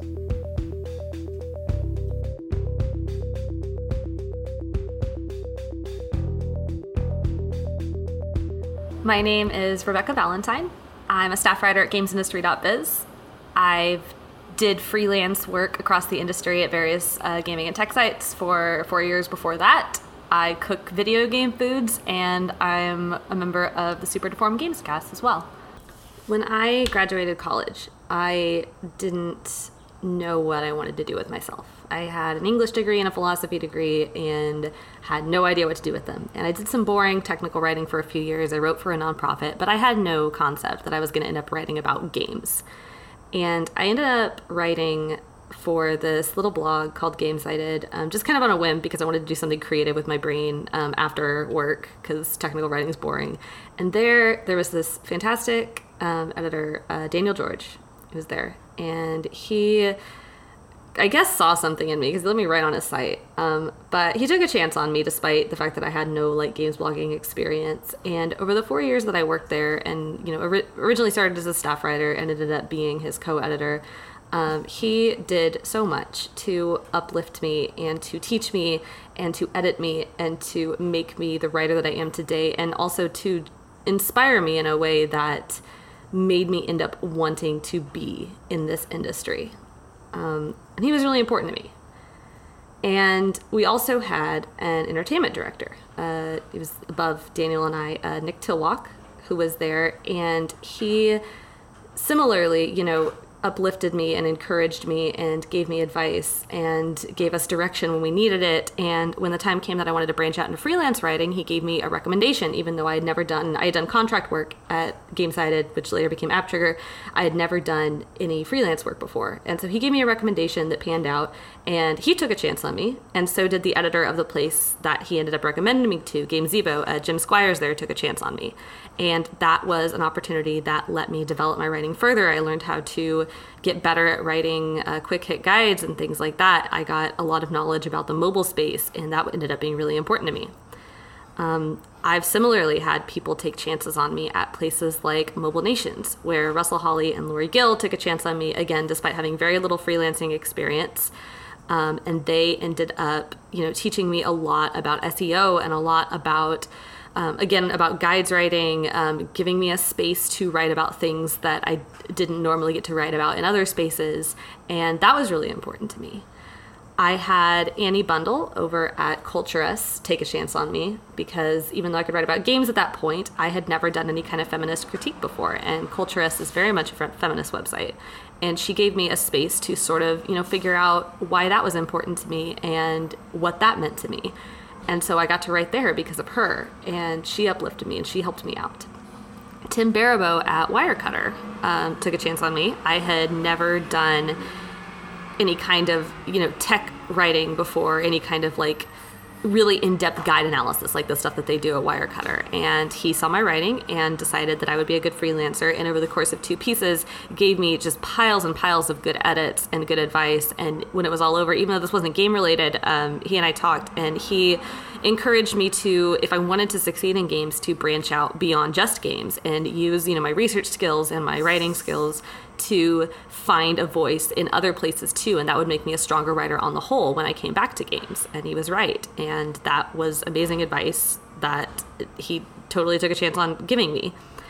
I could talk about um, amanda farough uh, who at the time you know was encouraging me to apply for things and to put myself out there and who ended up giving me the right advice which was to take the job at games industry when it was offered to me um, and who in the meet before that happened uplifted a lot of my freelance writing and you know helped me see that i was good at what i did and see that my work was worth something. Um, or you know just just games industry in general like literally everybody there every single day. Uh, my editor brendan sinclair my colleague haydn taylor james batchelor matt handrahan chris dring every single day these people uplift me. Um, they give me advice they give me encouragement they critique my work um, they remind me that what I am that I am good at what I do and it's okay to say that out loud that I am good at what I do because it's so easy to put myself down and to shrink what I do. It's so easy for anybody to shrink what they do and it's so important to have people around you who will remind you that no, you are good and valid and the stuff that you do is worth something. Um, so all these people, I've sat here and just like rattled off like this this massive list of people and I could go on. There are so many others. I have forgotten half of them. I always forget different ones every single time, and I feel so bad. But that's just because of the sheer magnitude of people who have been heroes to me, who have uplifted me, and who have helped me do things in this gaming space. And I wanted to talk about as many of them as possible to highlight that because this the gaming space in general whether you're a streamer whether you're a developer whether you're a writer whether you're just just involved in it as some kind of content creator or anything at all it's really hard to break into and make a mark. Like it's it's really really challenging. And you could make some of the best content in the world but the internet is so saturated with things that if people don't see it if you don't have someone to reach out and lift you up it can it can be really hard. And that's not that's not like the end all be all right? Like you know th- there there are other ways to you know make your way in. But i do think that if you're in a position where you can lift people up where you have a visibility you can see new content getting made you can see new people you know kind of th- their budding talents their uh, they're just starting out if you could see those people and you can like reach out your hand and say hey what you do is good. Let me give you a platform. Let me give you a space. Let me give you advice. Let me give you you know just just some little leg up some uplifting thing. Uh, if you're in a space to do that that's that's so important. And i have had no shortage of people in my life who have done that for me. And i'm now fortunately beginning to be in a position where i will be able to do that for other people. And I, I want to because like the, this ever growing list of people like I'll, I'll just have this continuous list my entire life of people who have lifted me up. I will never be able to repay that to them. They are they are already just miles beyond me. Um, you know th- th- there's very little i could do to lift them up um, most likely. But if i can turn around and lift other people up after me paying it forward is how i can demonstrate that i am grateful to them and so, whether you are, whether you're in games or not, whatever space you are in, if you are in a position where you can turn and lift people up, please consider doing that. Please consider looking out for people, especially marginalized voices, um, just people who are, you know, doing good work, who just have not been seen yet, and give them a hand, because um, that could be anything from a really meaningful moment to them to something that changes their lives entirely.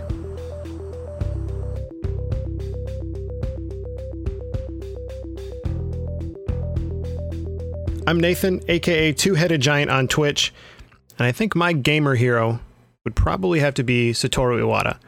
From starting off working on Balloon Fight to working at HAL to Earthbound to Pokemon Gold and Silver uh, to being the president of Nintendo, Satoru Iwata was always, for lack of a better term, really chill. The gaming industry at large is really secretive and can come off as cold and mean sometimes especially to its workers. But Satoru Iwata was always the opposite of all those things. He was inclusive, he was kind, and he was damn good at his job too. Uh, the example I always like to give is that Earthbound was being worked on for a number of years and it just was not coming together. And he approached the team and said, Look, you guys can put in two more years of time uh, to make this game uh, decent, or we can start from scratch and I can help program it and we can make it great in that amount of time. Um, and he also is was integral in making sure that the Kanto region was in Pokemon Gold and Silver, which was one of the best parts of that game. And as president of Nintendo, uh, he had this series of videos that he would do called Iwata Asks, where he would talk to developers and ask questions and it really humanized creators in the industry uh, in an industry where where you're kind of just given the game you're given and that's it. Uh, you don't know who's behind it. You don't know their story.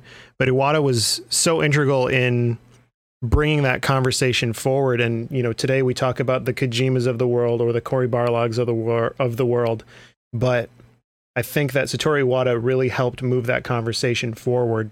Infamously, uh, the Wii U didn't do very well as a console. Um, and during that time, instead of laying off employees or giving pay cuts to employees at Nintendo, Iwata took a pay cut himself, ensuring that nobody would have to lose their job.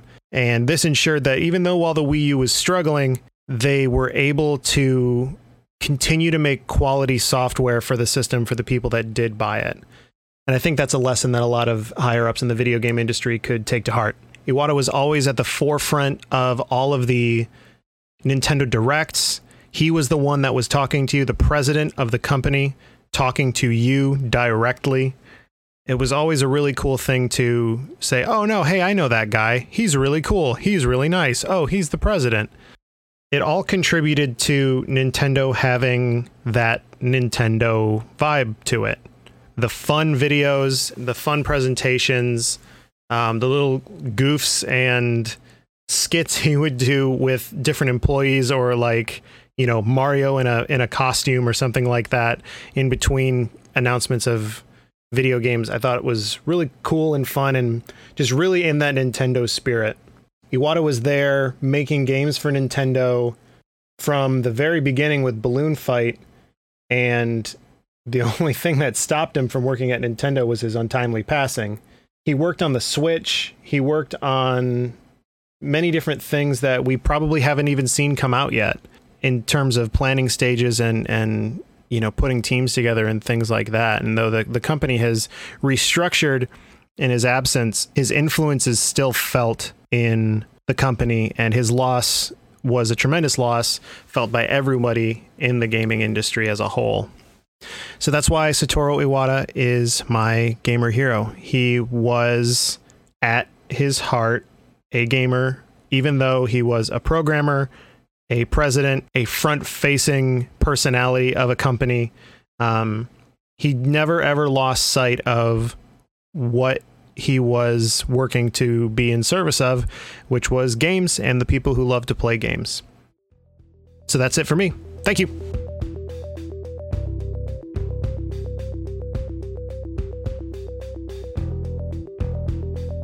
Yo, what's up? My name is Blessing Adeoye. Um, I'm from a website called okaybeast.com. Um, I want to give a shout out to Cam Koenig for inviting me to be a part of what he's doing here. Um, Cam reached out and asked me uh, to essentially talk about um, my gaming hero, somebody who's had an impact on me um in my I guess gaming lifetime. Um and yeah, I'm I'm I'm recording this like right now, right after I just finished like an hour and a half stream. Have I been drinking? The answer is yes. Um and so this is to be a fun one. Um, but first of all, yeah, thank you, Cam, for reaching out to me. Um, I am sorry that I'm getting this to you partly drunk, um, but that's what you get when you sign up uh, a blessing Adeoye to, to record a thing for you.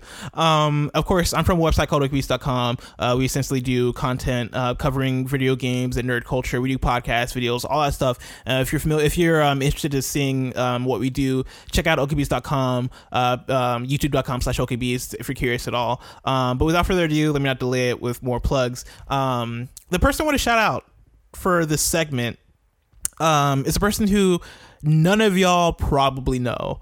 Um, it's a dude named Addison. Now, Addison isn't part of the gaming industry. He's not a game developer. He's not part of the games media. Um, he's just a dude from Illinois. Um, so I grew up in Illinois. Um, I I spent the first 21 years of my life in a town called Champaign, which is known as a college town. It's like a whatever town, right? Like it's not Chicago. It's not um, it's not any major major tor- sort of city. It's just a town called Champaign. Um, I grew up there, uh, and it was it, Central Illinois. Um, I grew up a kid um, in just a random neighborhood in a town called Champaign, Illinois. And in the same neighborhood was um, a boy named Addison who I grew up with.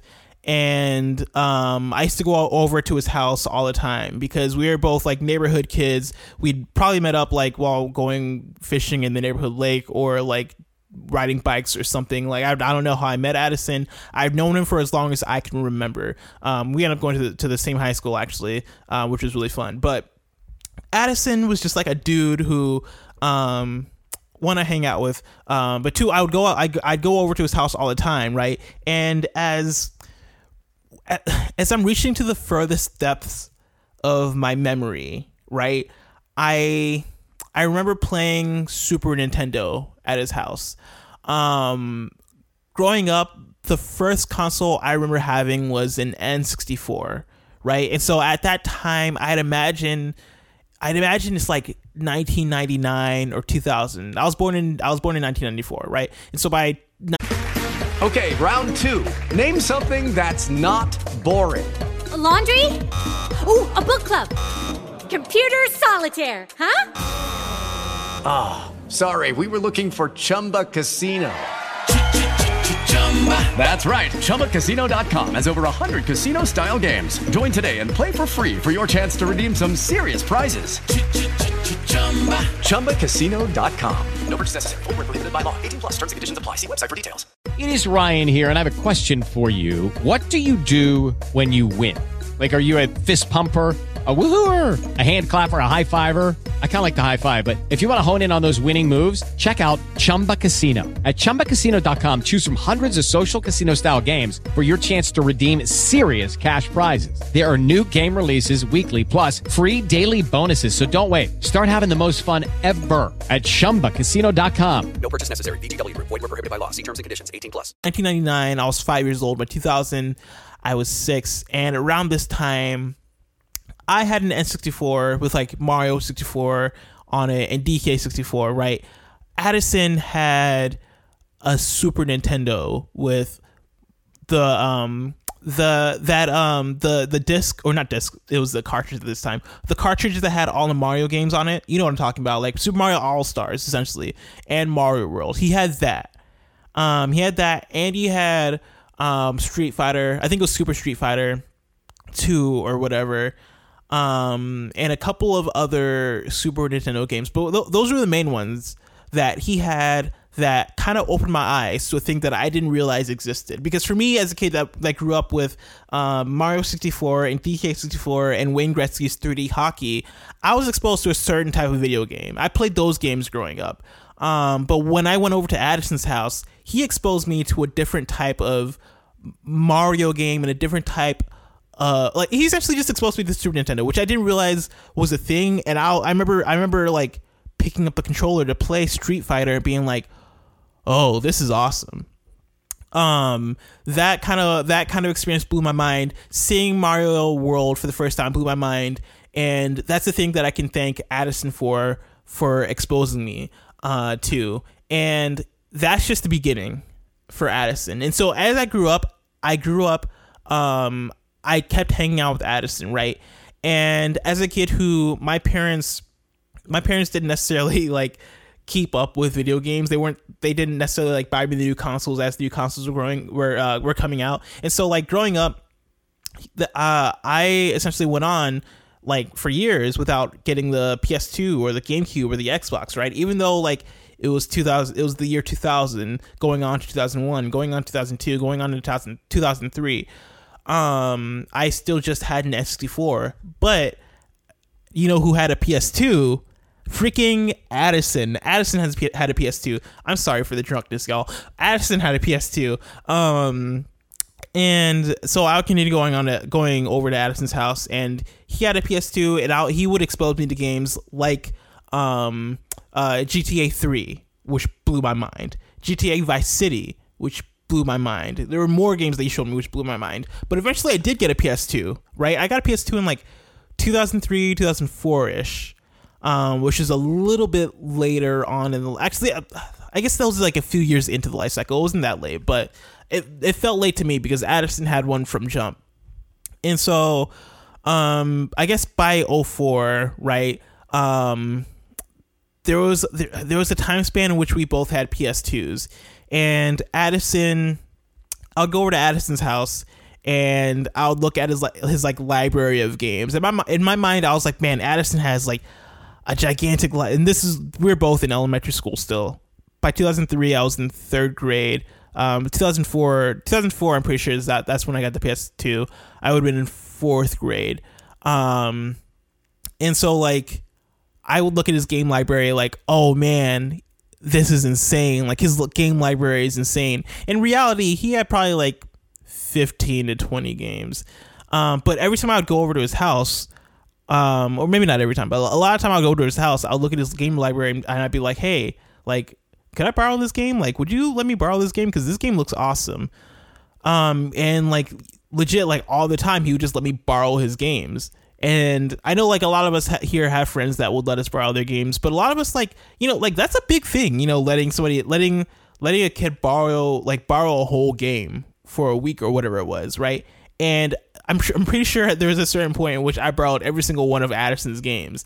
Um, because his game library was crazy. My game library wasn't that crazy because at the time I had um I had Spider-Man 2 and that might have been it. Like as far as far as like the great PS2 games of the time, Spider-Man 2, um, um, Tony Hawk Underground 2, um, Burnout 3, but I think I'd play Burnout 3 at Addison's place before I decided that I wanted Burnout 3 for myself. Like there were a lot of essentially what I'm trying to drive drive at here is that a large part of my PS2 library was influenced by um by Addison's games library. Like Addison had the games that m- made me understand the type of games that I wanted. Right, I played Burnout Three at Addison's house, which which made me realize like, oh, Burnout Three is awesome. I need this game. That's what led me uh, into getting Burnout Three over at my place. Right, but like the games that I borrowed from Addison's um from Addison's uh, collection um, are what really influenced me as a gamer as a whole, right? And so I I ended up borrowing um, San Andreas from his place. I brought I think I brought actually every Grand Theft Auto game from his place for the PS2.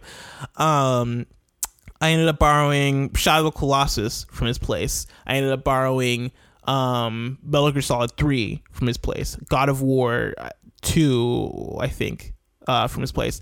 Um, a lot of these like incredible, incredible, incredible games. The ones I want to focus on um, right now are uh, Metal Gear Solid 3 and Shadow Colossus because I borrowed those from him at the same exact time. Also, I'm now I'm now remembering. I think I borrowed Scarface from him too, which actually wasn't that great of a borrow. But digressing, right? Metal Gear Solid 3 and Shadow Colossus. I borrowed those during the same week. And those were the two games that kind of changed my whole kind of perspective as a gamer, I guess, because I got those. Um, I brought them home. I think I played Metal Gear Solid 3 first. Um, because like I think that was the one where I was like, okay, this looks cooler. This got guns. I understand it, right? And um, the that game just changed my whole perspective on what I think I kind of understood video games to be because up, up until that point, right, the games I had played, I got to remember I grew up with an N64. I then went on to get a PS2, but like I played games like Spider-Man and I played games um like Tony Hawk and WWE, right? And so I I pretty much understood games as sort of being like this gameplay experience. Mario, Donkey Kong, all this stuff, right? These were games you played for the gameplay. They weren't games that necessarily held a story that would like engage you and kind of um uh make you engage with the characters and make you fall in love with the world and all that stuff, right? Metal Gear Solid 3 was a game that I played that kind of got me into like um, politics and got me into characters and got me into relationships and got me into being like, oh man, like the boss means something to Naked Snake in this game, right? Um, the journey from Snake to being like just like this dude, right? This soldier to becoming big boss, right? Like this was a thing that blew my mind. Um, and that was a, that was a thing that I appreciated, and that was a thing that really like stuck with me as a kid. Um, and that was like a gaming experience that kind of changed me, right? And then immediately after, I popped like immediately after I beat that game, I popped in Shadow of Colossus, and if Metal Gear Solid 3 exposed me to what games could be as a storytelling medium. Shadow of Colossus exposed me to what video games could be as a work of art. Where I started playing Shadow Colossus and I was like, okay, cool. I had no idea. I'd never heard of Shadow Colossus. I had no idea what that game was going to be. And I started playing it, right? And I get to the first Colossus that you're supposed to take out. If you're unfamiliar with Shadow Colossus, by the way, I know I'm not really explaining what the games are, right? You should know what Metal Solid, Solid is at this point. Um, Shadow Colossus, right, is a game where you you have to take out these 16 gigantic um, creatures but the the way the game's kind of laid out and the way the game is kind of like set up right? Like it's a very artistic very like serene kind of experience where you kind of don't it kind of gives you a little setup. It is very minimalistic in what's happening but like it has very much a, a large impact um uh during. And so like I get to the first Colossus, I take it out, and I was like, wow, that was incredible. And I get to the second, then I get to the third, then I get to the fourth, and then I kind of understand, start to understand what this game is. And legit, like, it kind of opened my eyes to, like, wow, this game is is something else from what it is trying to, I guess, articulate as being an experience. Um, I know that sound that might sound very like pretentious or very like making things out of nothing. Like I don't know, but I, I, all I remember is that like all I remember is the emotional impact that I had at the time playing the game as something that I'd never really experienced before because I was like, wow, this is one a game of purely bosses, which is the first time I've I've played like a boss rush game like that, right? Two, this is a puzzle game. Three, this is a game that visually is just stunning. Audio wise like one of the greatest soundtracks i've ever heard in my life right? Like i had all these different elements kind of feeding into it that i think like for me um kind of fed into like this one cohesive work of art that i just never experienced before. And that's all those are all things that i have Addison to thank for, right? Like Addison was the one that let me borrow these games. Addison was the one that put me onto these things. Addison was the one that let me come over and really like every time I came over, like like he was the one where like he was one of those friends where I would go over to his place and just like sit down and just watch him play video games. Like he was that friend, right? And at the time I was kind of just like whatever, man. Like I want to play. Like let me play. Let's play some two player games, right? But really like I really didn't like um give him enough credit for um, putting me on uh, to these games. And so that's why I wanted to give a shout out to, to um, um, I was gonna say Alex, like Alex Finnegan. That's why we're gonna give a shout out to Addison. Um, and yeah, thank you again, again, Cam, for letting me do this drunken rant um, on your podcast. I appreciate you. Um, of course, uh, I'm Blessing Adeoye. I don't know if I introduced myself. If I didn't introduce myself, sorry. I'm Blessing Adeoye from okaybeast.com. I'm editor in chief, soon to be on kindafunny.com. You know, hey, look at me, cuz kind of funny soon up and comer. What up, prom king? Um, of course. Uh, thank you again, Cam. Everybody, um, if you if you're listening to this right now, Cam, don't edit this out. Everybody, tweet at Cam Koenig. Tell him that he's the best. Tell him that he's awesome. Tell him that he's great. Um, and all that good stuff. Let him know how awesome he is. Um, and yeah, that's it. Thank you again. Peace out.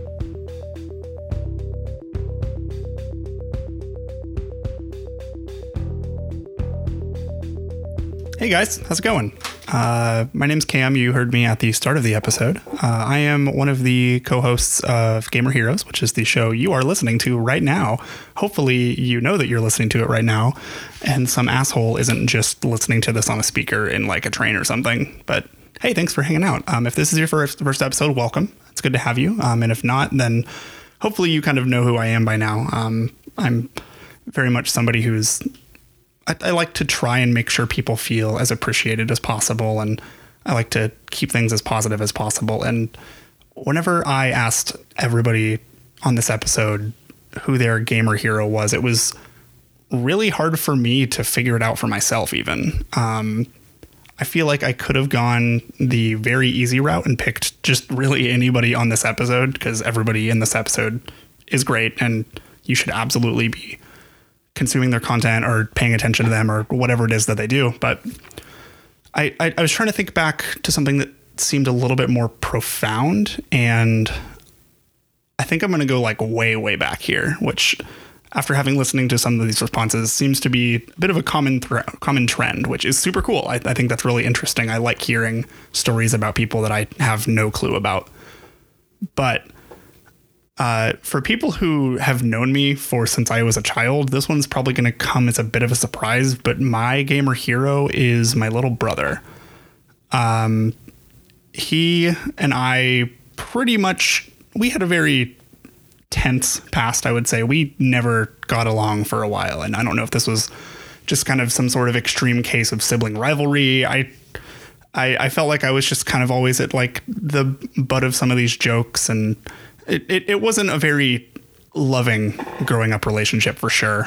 Um, but that kind of started to change a little bit once I got into high school and around 2007, which was whenever we got an Xbox 360 for Christmas.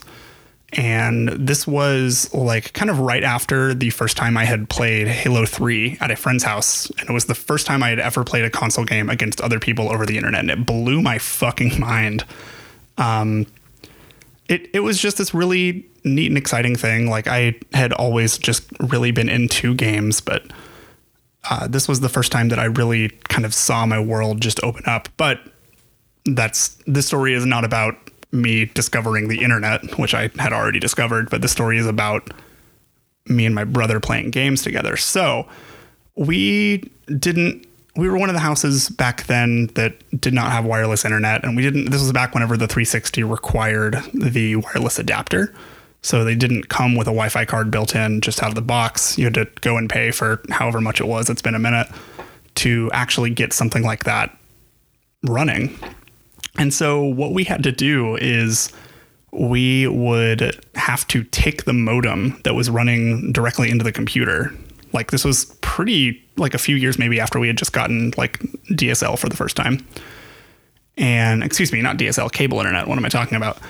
Um, and my mom just really hated the idea of us just constantly having to unplug the computer from the internet in order for us to just play our games. And since we had that such limited time of the limited time of being able to stay connected, we really only could stay connected whenever my mom was just not home because my dad didn't really use the computer at all. Or we had to just like work out time with my parents, uh, which almost never worked because they would always view their things as a little bit more important than, you know, playing Halo on the internet, which I honestly can respect, especially since I've gotten older.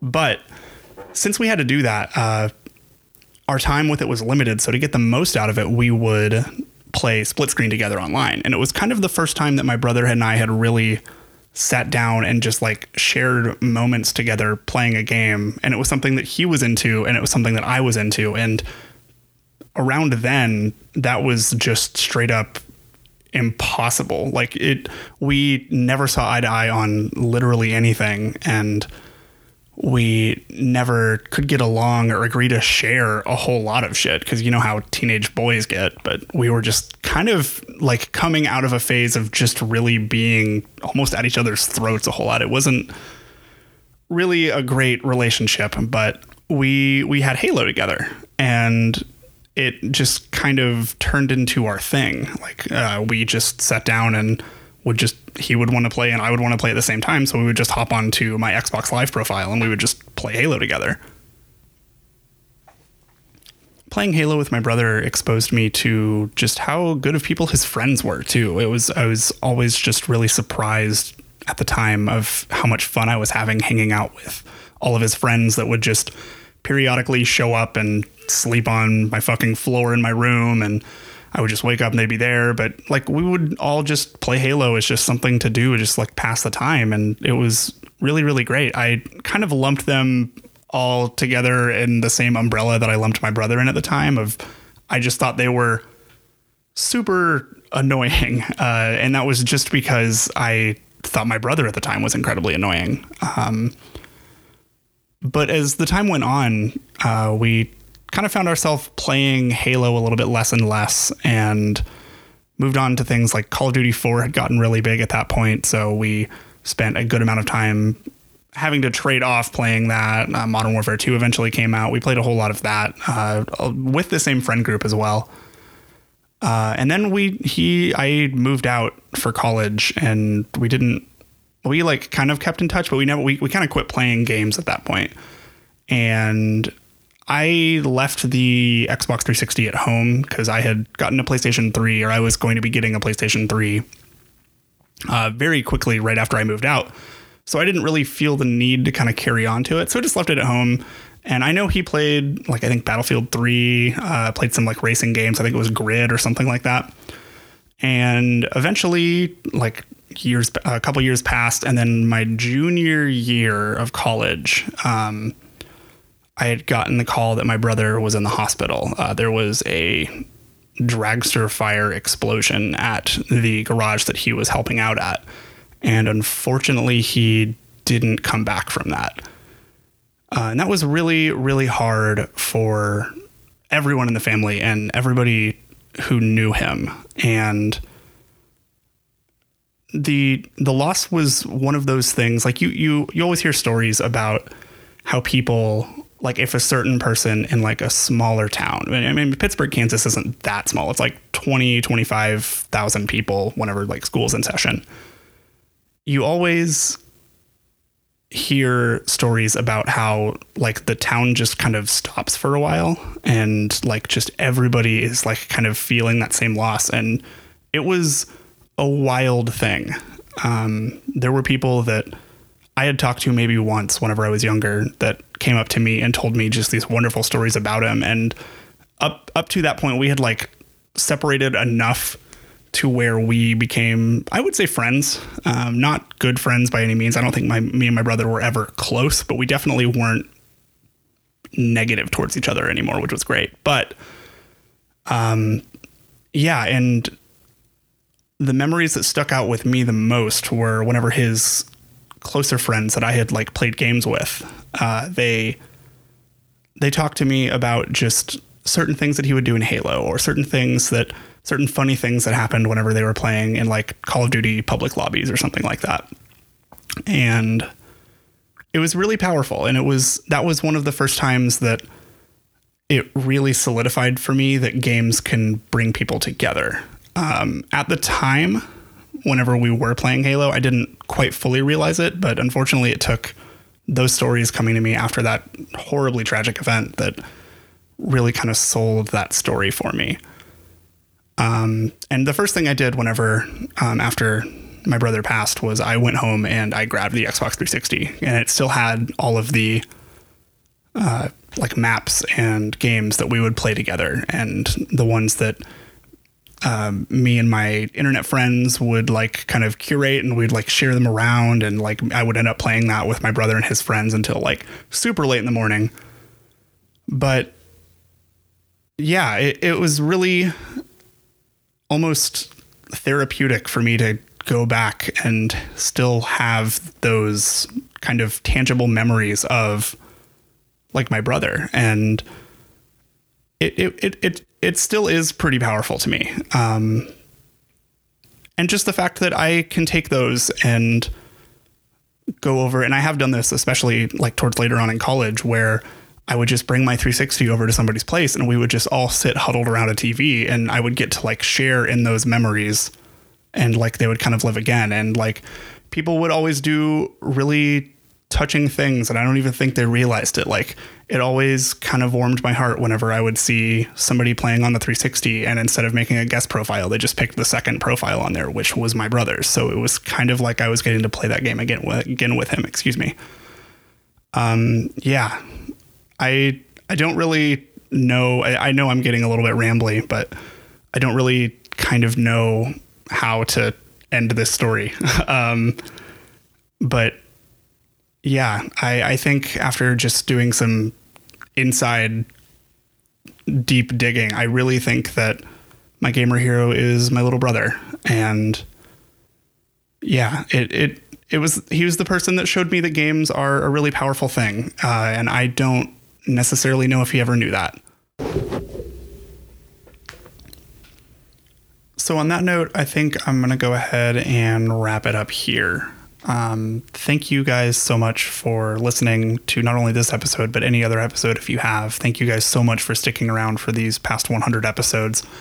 I know it's been just an absolutely incredible honor of myself and Thomas and Derek and all of the previous and current hosts of our show and Challenge Mode as well. Uh, it, it's been a really great time to continue to bring you guys this content. And I know I speak for everyone involved with the show in one way or another that from the bottom of my heart, it just means the absolute world to us that you guys are still hanging around with us and still checking out all of our things. Um, there's a in the show information, like in the notes, there should be, there will be, excuse me, since I'm writing it, uh, there will be links to places where you can check out every single person who contributed to this episode. You absolutely need to give them your time and attention and admiration and whatever else you can give them. Everybody who appeared on this episode deserves at least that. They're truly wonderful people. I think of I think the world of just about every single one of them. They do some incredible things and they're just wonderful positive influ- influences in the world and I think we could always use more of that. We'll be back next week with a regularly scheduled episode.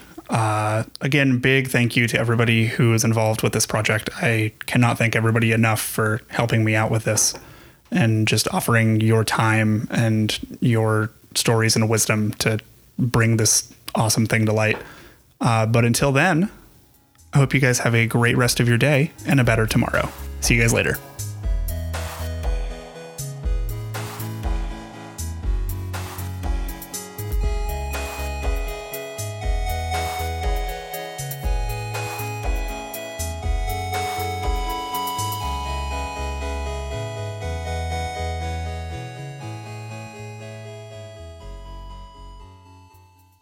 Judy was boring. Hello. Then Judy discovered ChumbaCasino.com. It's my little escape. Now Judy's the life of the party. Oh, baby, Mama's bringing home the bacon. Whoa, take it easy, Judy. The Chumba life is for everybody. So go to ChumbaCasino.com and play over 100 casino-style games. Join today and play for free for your chance to redeem some serious prizes.